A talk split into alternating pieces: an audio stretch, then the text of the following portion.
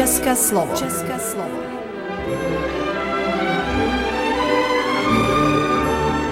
Vysílání pro českou menšinu v Srbsku. České slovo.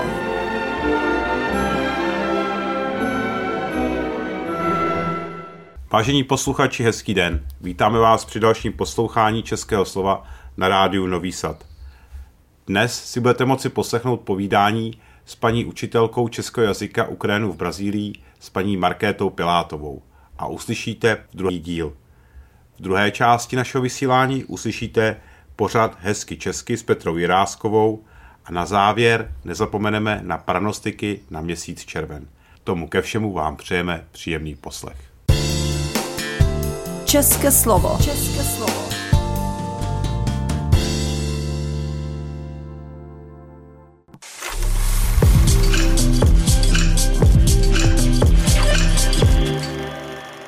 Jste zmínila, že když jste učila v té brazilské škole, tak jste musela trošku najet zase na ten jejich systém vzdělávací. Co jsou třeba ty hlavní rozdíly v tom přístupu ke vzdělávání mm-hmm. oproti českým školám? Mm-hmm.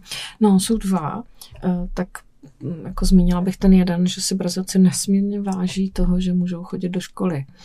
A včetně teda malých dětí. A tam, když se zeptáte malého dítěte, jestli chodí rádo do školy, tak vám každý to dítě řekne, že jo.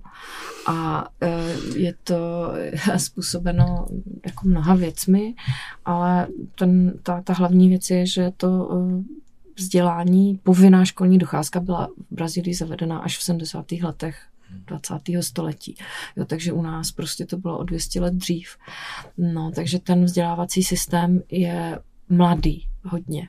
A e, to má jako spoustu výhod a spoustu nevýhod. A, e, a mm, tam v tom vzdělávacím systému obecně chybí taková takové to naše gro, na které často jako nadáváme, na, nadáváme na to biflování, že se neučí děti v souvislostech a já nevím co. No ale přesto si myslím, že ty evropské děti nebo ty české děti dostávají v té škole takový základní vzdělanostní level, řekněme. Hmm. Jo, že máte prostě povědomí o spoustě věcí, které vám přijdou jako úplně samozřejmý, ale v té Brazílii si uvědomíte, že to teda jako samozřejmý úplně není. A mm, oni, Brazilci, mm, jako ten svůj vzdělávací systém postavili už jako na takových těch řekněme, pro nás jako alternativních metodách. My pořád jedeme teda, eh, i když na to nadáváme, v tom rakousko-uherském eh, vzdělávacím eh, systému, pořád jako navazujeme na něco takového. Ale oni nemají jako na co navazovat, takže oni už jakoby začali ten vzdělávací systém zabudovávat do něj ty alternativy nebo spoustu těch alternativ. Takže já uvedu příklad. Oni asi pětkrát nebo možná i víckrát eh, změnili eh, systém toho, jak se mají děti učit číst a psát. Jo, prostě navazovali na různé pedagogické směry. Nejdřív třeba učili děti um, samohlásky, pak jako to spojovali různě. A mm, jako, jako prostě podle nejrůznějších těch pedagogických škol postupovali a pořád to měnili. No a výsledek je, že já nevím, Eh, z brazilských základních škol vychází děti, asi já nevím, 30-40% neumí čísla psát. Hmm. Takže je to, je to takové, eh, že my na tu tradici často nadáváme, ale neuvědomujeme si, jak je prověřená časem a jak je hmm. efektivní. Jo. Hmm. A, a říkáme si prostě, jako no, je to ten drill, je to to, ale má to, má to prostě zajímavé výsledky. A když vidíte v té brazilské škole, jak to ty výsledky prostě nemá, tak, uh, tak je to takový jako smutný. Ale na druhou stranu ta brazilská škola je taková šťastná instituce. Uh, ty děti tam hrozně rádi chodí, jo, a uh, je to druhá rodina pro ně. Hmm. Ten učitel má za úkol být takovým druhým rodičem, Um, nemůžete třeba na ty děti zvyšovat hlas. V brazilské škole se nekřičí na děti. Uh, jako je tam nesmírné množství takových aktivit, které jako u nás v, naš, v těch našich školách by se brali trošku tak jako ztráta času a v brazilských školách naopak se na to klade nesmírně jako důraz, takže ty děti neustále eh, něco nacvičují, nějaké tanečky, nějaké představení pro rodiče, malují, eh, prostě věnují se tady takovým věcem, eh, které v té české škole by byly považované za nějaké jako věci, které se dělají prostě po vyučování a, mm, jako, a nejsou zase tak jako protěžované ty aktivity. No ale brazilské škole to tvoří jako hlavní takový, jako, jo, hmm. takovou věc hlavní eh, v té škole. No a ty děti třeba e, mají, mm, samozřejmě je to, já teď mluvím o základních školách brazilských státních, jo, a obrovský rozdíl je jako soukromé školství v Brazílii a to státní školství.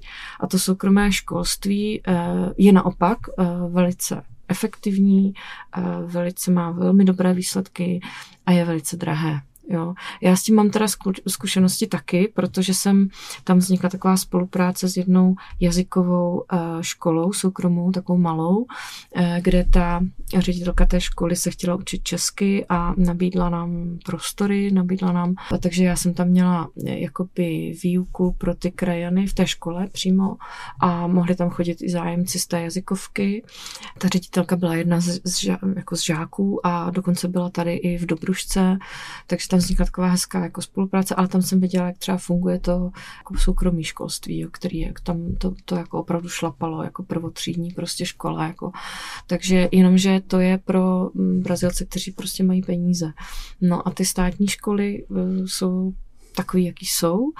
A tam je zajímavý, že tam vlastně chodí teda děti, které jako nemají peníze na, na, na ty soukromé školy, nebo třeba ani v tom místě žádný ty soukromé školy nejsou. Jo? Třeba v Batajporá není žádná soukromá základní škola. No a když chcete ta, dát to dítě do soukromé základní školy, tak musíte dát do městečka, který je vzdálený, já nevím, třeba 30 kilometrů, takže to dítě musí dojíždět už jako v první třídě třeba. Tam jsem vlastně viděla, jak eh, taky ty eh, státní školy eh, slouží těm dětem za takový i jako sociální klub, jo, protože oni se tam třeba nají. Jo, u hmm. nás se teda jako hodně diskutovalo, jestli se mají dávat ty svačiny nějak zadarmo. No a v Brazílii mm, tam socialistická vláda Lulová zavedla takový zákon, že to dítě musí dostat jedno teplé jídlo denně ve škole. No, takže spousta dětí tam chodí, prostě tam ty rodiče posílají, ne proto, aby se tam naučili číst a psát, ale aby se tam jednou za den najedli. Jo, takže to je taky jako zajímavý a e, samozřejmě to jídlo je, je strašný, e, jako já bych to jíst nechtěla. Jo, a jsou to prostě fazole z rýží a, a taky nějaký moučný sušenky, co dostávají ty děti, ale prostě je to aspoň něco. A takže to je další taková věc. No a pak prostě jsou to takové detaily, které člověka zarazí, eh, že třeba mm, oni ty školy jsou výborně třeba vybavené, eh, co se týče informatiky. Jo. Tam, tam je spousta takových těch programů, eh, které možná se dělaly v Africe a dělá se to i v Brazílii. Jsou takové ty levné počítače pro děti, jako, nebo mají tam výborně vždycky vybavené jako počítačové učebny, protože ta Brazílie jede strašně moc online, mnohem víc než my. Takže když byla pandemie, tak eh, Brazilci neměli vůbec jako moc problém jako s tím online výukou a tak, protože to je tak nastavené, ta země je tak obrovská, hmm. že, že všechno kupujete online, co potřebujete, protože v Batajpora nejsou jako moc obchody, jo, takže ty lidi všechno, všechno si kupují online, jo, včetně knížek, včetně oblečení, jídla, jako všeho, no a i ta výuka často jako funguje online, jo, takže když oni třeba si chtějí udělat nějaký kurz něčeho, tak jako většina těch kurzů je online. Jo, a, a to fungovalo jako hluboko, hluboko před pandemí. No, takže to mě zarazilo, že tam jsou prostě ty děti, které nemají e, jako na jídlo, a, ale mají ty počítače, mají mobily, že jo, mají, jako tohle mají. A, ale zase na druhou stranu třeba e, jsem říkala, mm, že budeme na tu češtinu teda potřebovat sešit, No a oni vytáhli, oni mají takový velký tlustý sešit na všechny předměty. A do toho si všechno píšou, do toho jednoho sešitu. tak to si dovedete představit ten chaos, jako jo, to je úplně šílený. A já jsem říkala, no ne, no tak do tohohle sešitu si nemůžete psát češtinu, jo. A oni říkají, no a kam se to máme psát? A já říkám, no tak do nějakého speciálního sešitu. A oni říkají, no na to my nemáme peníze. Takže já jsem šla za svý peníze, jsem jim koupila sešity. Potom teda ještě eh, díky eh, konzulce generální eh, Pavle Havrlíkové jsem dostala potom ještě od konzulátu vždycky každý rok prostě sešity, takový český sešity hezký na češtinu a to byla taková velká vzácnost pro ty děti. Takže to jsou takový detaily, které vás jako zarazí. No, ale taky vás třeba zarazí, jak ty děti mají zájem jako o o, o všechno, co, co můžou, jo. Takže, protože tam ty kroužky nejsou a ty děti, u nás jste zvyklí, že dáte dítě teda do uh, nějaké lidušky, nebo ho dáte prostě na keramiku, nebo ho dáte něco. No, ale to prostě neexistuje vůbec v té, v té Brazílii, jakoby v těch odlehlých oblastech, neříkám ve městech. Ale, takže já jsem prostě, ty děti chodily na tu češtinu i proto, že byli vděční za cokoliv, co se můžou naučit jo, že prostě nebo co můžou jako uh, někam chodit a opravdu se tam něco jako dělá, je tam nějaká prostě akce.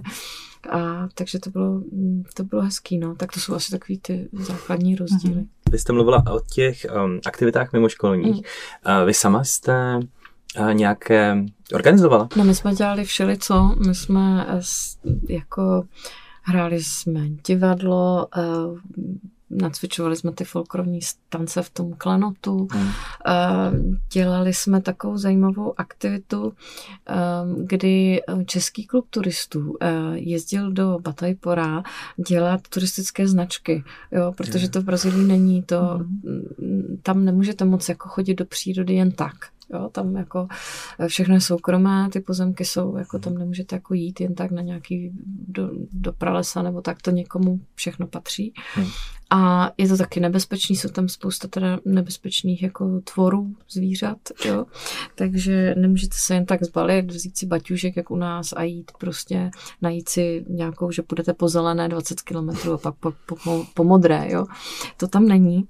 No a ten český klub turistů tam jezdil a na poput teda mm, tam byl eh, takový honorální, nebo je honorální konzul Evandro Trachta a ten je tam zval, protože tím byl fascinovaný, on studoval v Česku, tak on jako uh, chtěl to tam mít.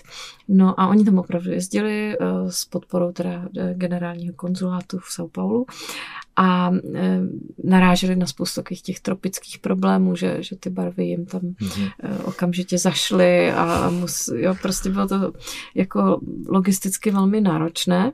No a Brazilci ale nechodí moc pěšky, protože na to nejsou zvyklí, takže jezdí na kole. Tak ty značky jsou jako udělané, koncipované proto, eh, aby ti brazilci tam mohli jako po těch trasách jezdit na kole. No a děti, eh, které jezdili všechny na na češtinu na kole nebo na, na koni i, protože jako z těch farem tam jezdívali, tak, eh, tak přijeli vždycky na kole, tam před tou učebnou bylo vždycky jako 30 kol a tak eh, jsme jim pořádali takové cyklojízdy po těch jako značkách turistických a spojovali jsme to teda s výukou i jako eh, barev a já nevím, kilometrů čísel a tak. Takže to, byla, to bylo velmi jako zábavný. Já jsem se teda vždycky třásla, aby žádný to dítě nějak nespadlo nebo se mu něco nestalo. Naštěstí se nikdy nic nestalo, byl s námi teda vždycky Evandro Trachta, který je zvěrolékař, tak aspoň jako jsem si říkala, že, že to je jako v pohodě. Pořádali jsme třeba i uh, online takové jako besedy s českýma školama. Já, co jsem třeba znala, eh, tak eh, měla jsem takovou eh, spolupráci s Montessori školou v Kladně, kde jsme teda ty děti zvali do Brazílie, jakoby do té výuky a ty české děti se ptali těch brazilských dětí, co je jako různě to. Taky jsme online dělali, že jsem vždycky svoje nějaký kamarády z Česka propojovala online do té výuky přímo jo, hmm. aby teda ty Brazilci a jako, vě, jako my věřili, že ten jazyk opravdu existuje a že s ním někdo mluví. Takže eh, to jsme se různě propojovali, eh, třeba jsme se propojili eh, s velvyslancem kanadským tehdy v Kanadě, teda českým v Kanadě, Pavlem Hrnčířem a jeho, jeho ženou, kteří přišli do výuky v Porto Alegre a hovořili tam jako ze studenty. Moji rodiče často byli v naší výuce, takže jsme si tam procvičovali takové jako ty konverzační situace, situace jak se máš hmm. a jaké počasí v Česku a tak. No a to už bylo jako vlastně několik let před tou pandemí, kdy jsem hmm. teda využívala Skype a, a to online a využívala jsem taky toho, že, že na to jsou ti Brazilci jako velmi uvyklí. Přičemž tady u nás to byla ještě docela exotická jako mm. pomůcka nástroj, dá se říct, jako jo. z masového mm. pohledu. To je jako zajímavé. Mm. Takže se dá říct, že v Let's Champs uh, vlastně by Brazílie napřed, nebo byla i v té oblasti výuky. A my jsme tady díky pandemii horko těžko potom doháněli. jo, já dodnes mám jako několik online jako žáků, no. který učím přes WhatsApp a taky třeba Brazilci byli velmi zvyklí na pracovat jako se sociálními sítěmi. Oni už jako ten první rok, když jsem tam přijela a Facebook ještě dávno nebyl, tak oni měli takovou sociální síť, jmenoval se to Orkut, mm-hmm. a velká turecká nějaký vynález a oni tomu říkali Orkúči a, a všichni se mě pořád ptali, jestli jsem na Orkúči a já jsem říkala, co to je a oni říkali, no to, to musíš mít okamžitě jsem přihlas, jo. No a jakmile začal Facebook, tak všichni, všichni mm. jako se přesunuli na Facebook a je to ale, oni tam mají vždycky, každý Brazilec má prostě pět tisíc přátel na Facebooku, ale všechno je to rodina. Jo? Takže oni mají takové rodinné skupiny a mm-hmm. strašně to jako frčí.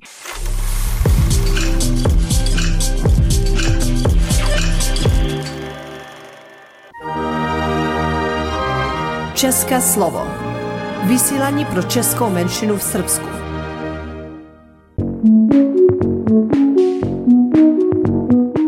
Ústav jazykové a odborné přípravy Univerzity Karlovy uvádí. Dobrý den, já jsem Petra Jirásková. Četli jste téma tohoto podcastu? Co je to závislost? Když jsme na něčem závislí, tak to nejen chceme, ale dokonce potřebujeme, často, pořád, každý den, každou chvíli. A když to nemáme, tak na to alespoň myslíme. Pokud jsme hodně závislí, často se nemůžeme soustředit na nic jiného, než na objekt naší závislosti. Znáte ten pocit? Je to vlastně hodně podobné, jako když jsme zamilovaní. Nezdá se vám? Tak co? Jste na něčem buď trochu, nebo dokonce hodně závislí? Jste nervózní, když si nedáte svoji ranní kávu? Ha, závislost. Máte někdy neodolatelnou chuť na čokoládu, na pivo nebo na kolu? Jo, jo, závislost. Tuhle závislost asi dokážete ovládat. Ale jsou závislosti, které se ovládají hůř. Jednou z nich je závislost na počítačových hrách. Jak poznáte, že jste závislí? Hrajete a nepotřebujete ani jíst, ani spát? Hrajete v každé volné chvíli? Otevíráte počítač jak ve dne, tak v noci a někdy hrajete celou noc až do rána? Odpověděli jste třikrát ano? Tak co myslíte vy? Není to náhodou závislost? Pojďme se podívat, jak to vidí můj syn. Péťo, řekneš nám, kolik ti je let? Je mi osm. A je nějaká hra, která tě hodně baví? Ano, je to Minecraft. A proč tě baví? Protože se o tom bavíme ve škole, protože tam můžu stavět i bourat, i bojovat. A ty Minecraft jenom hraješ? Ne, taky si rád dívám na YouTube, jak někdo hraje nebo si stavím Lego Minecraft. A můžeš hrát každý den? Ne, protože by mi to rodiče nedovolili. Aha, a chtěl bys hrát každý den? Jo. Tak vidíte, Péťa by moc chtěl být závislý na počítačové hře, ale my, zlí rodiče, mu to nedovolíme. I když jsme dospělí, může být těžké hraní regulovat. Sice si myslíte, že to zvládnete, ale najednou jste závislí a hrajete každý den. Tak pozor na to. Abychom byli spravedliví, můžeme na počítačových hrách najít i něco pozitivního. Proč hrát počítačové hry, když studujete češtinu? Česká počítačová hra Mafie z roku 2002 má opravdu výborný český dubbing. Dabovali ji opravdoví herci. Když ji budete hrát v češtině a poslouchat a číst dialogy, může to být pro vás užitečné. Zajímá vás česká historie? Je tady hra Kingdom Come, která se odehrává v roce 1403. Můžete v ní jednak vidět historické postavy a města a jednak sledovat historické události. Všude jsou dobové zbraně, oblečení a tak dále a brzy bude taky dubbing v češtině. Třetí česká hra, kterou vám dnes doporučím, se jmenuje Machinárium. Líbí se vám technické rébusy? Zajímá vás animace? Máte rádi hudbu? Potom je to hra přesně pro vás. A malého robota Josefa, který zachraňuje svět, budete mít všichni rádi. Ale pozor na závislost. Teď určitě nehrajte. Pojďte se podívat na gramatiku. Dneska tu máme spojky. Když mám dvě možnosti a obě platí, říkám jednak jednak, jak tak. Můžete v ní jednak vidět historické postavy a města a jednak sledovat historické události. Otevíráte počítač jak ve dne, tak v noci? Když mám dvě možnosti, obě platí a jedna je horší, lepší, silnější než ta druhá, říkám nejen, ale i, nejen, ale dokonce. Když jsme na něčem závislí, tak to nejen chceme, ale dokonce potřebujeme, často pořád každý den. Když mám dvě možnosti, ale platí jen jedna z nich, říkám buď a nebo. Jste na něčem buď trochu, a nebo dokonce hodně závislí? Když něco říkám, ale úplně stoprocentně to neplatí, říkám sice, ale. Sice si myslíte, že to zvládnete, ale najednou jste závislí. To byla gramatika. Rozuměli jste? Dneska jsme si jednak povídali o závislosti, jednak o českých počítačových hrách a taky o spojkách. Bylo to nejen zajímavé, ale i poučné. Sice už je konec, ale vy si můžete podcast poslechnout jak jednou, tak dvakrát, třikrát nebo dokonce stokrát. Ale pozor, abyste na něm nebyli závislí. Mějte se hezky, naslyšenou za týden, Petra. Tradice a zvyky. Tentokrát si povíme něco o pranostikách na měsíc červen.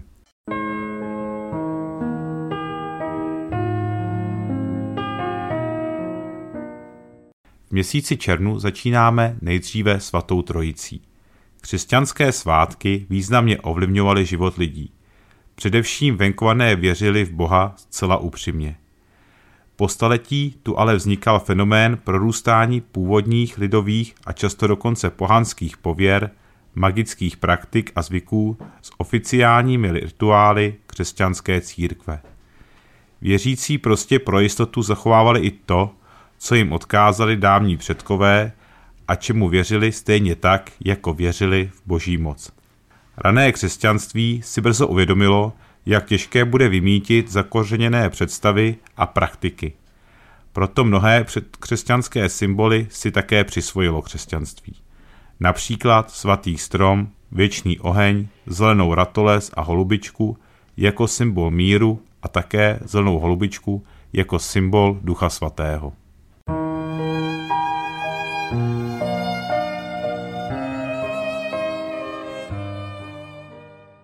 Ve čtvrtek 11. června se slaví svátek Božího těla. V minulosti se k tomuto významnému dni stavěly čtyři venkovní oltáře, které potom obcházelo procesí se svatými obrazy, korouhvemi či plastikami svědců.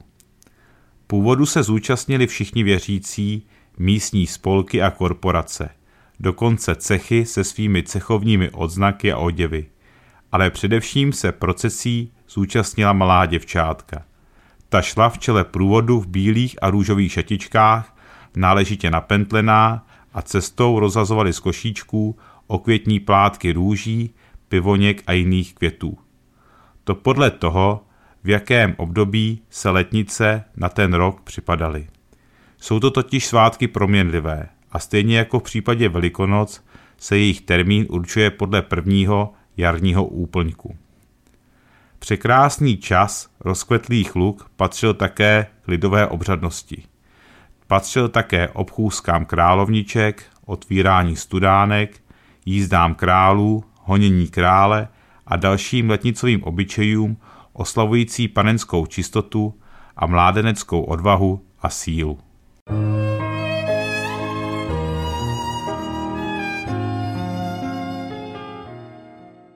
15. června slavíme svatého Víta a říká se, že na svatého Víta celou noc svítá. Prý svatý Vít bere ptákům píšťaly. Končí ptačí namlouvání a rodiče mají plné zobáčky a křídla práce sehnat dostatek potravy plnému hnízdu ptačího látek. Na zpěv už nezbývá čas. Koncem máje a začátkem června se konaly oblíbené taneční zábavy mládeže, dívčí věnečky a mládenecké kitky. Zábavě vždy předcházel obřadní zvaní tanečnic. Pořadatelé připravili dřevěný talíř, do něj vetkli malý ozdobený stromeček, kterému se říkalo máječek. Do talíře potom vybírali peníze na režii zábavy.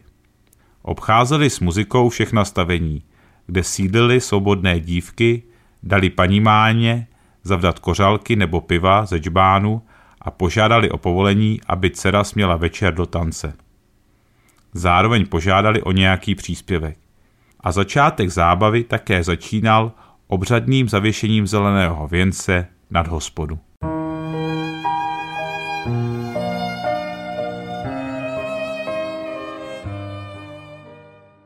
Velmi důležitým dnem byl také den letního slunovratu a říká se, že na svatého Jána není noc žádná. Tajemný čas letního slunovratu byl oslavován všemi národy v Evropě. Ohněm, květy, písní a tancem. Byl to svátek v kalendářním roce velmi významný a v pradávných dobách byl doprovázen i oběťmi slunce s prozbou, aby se zase o zimním slunovratu vrátilo na zemi. Dopoledne bylo třeba na obecní pastvině připravit hranici dřeva vyplněnou suchým chrastím, střídavě se zeleným chvojím. Doprostřed hranice zabodli chvojku, mladou jedličku, na níž kmínek zbavili kůry a na zelený vršek dívky potom uvily množství květinových věnečků. Večer se pak mládež sešla i s muzikou u ohně. Tančili kolem ohně a zpívali. Když chvojka přehořela, snažil se každý zmocnit alespoň části očazeného věnce, který obtočen kolem kravských rohů měl poté zajistit tučné mléko. Odvážní přeskakovali ve dvojicích oheň, i když to byla zábava značně nebezpečná. A pakže naši předkové neznali adrenalinové sporty.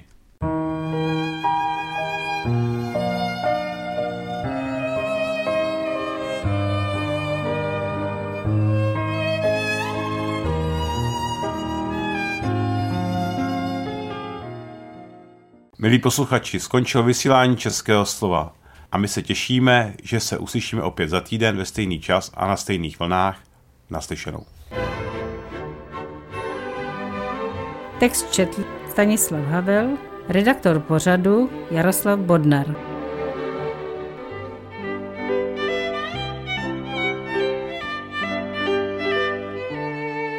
Poslouchali jste České slovo vysílání pro českou menšinu v Srbsku.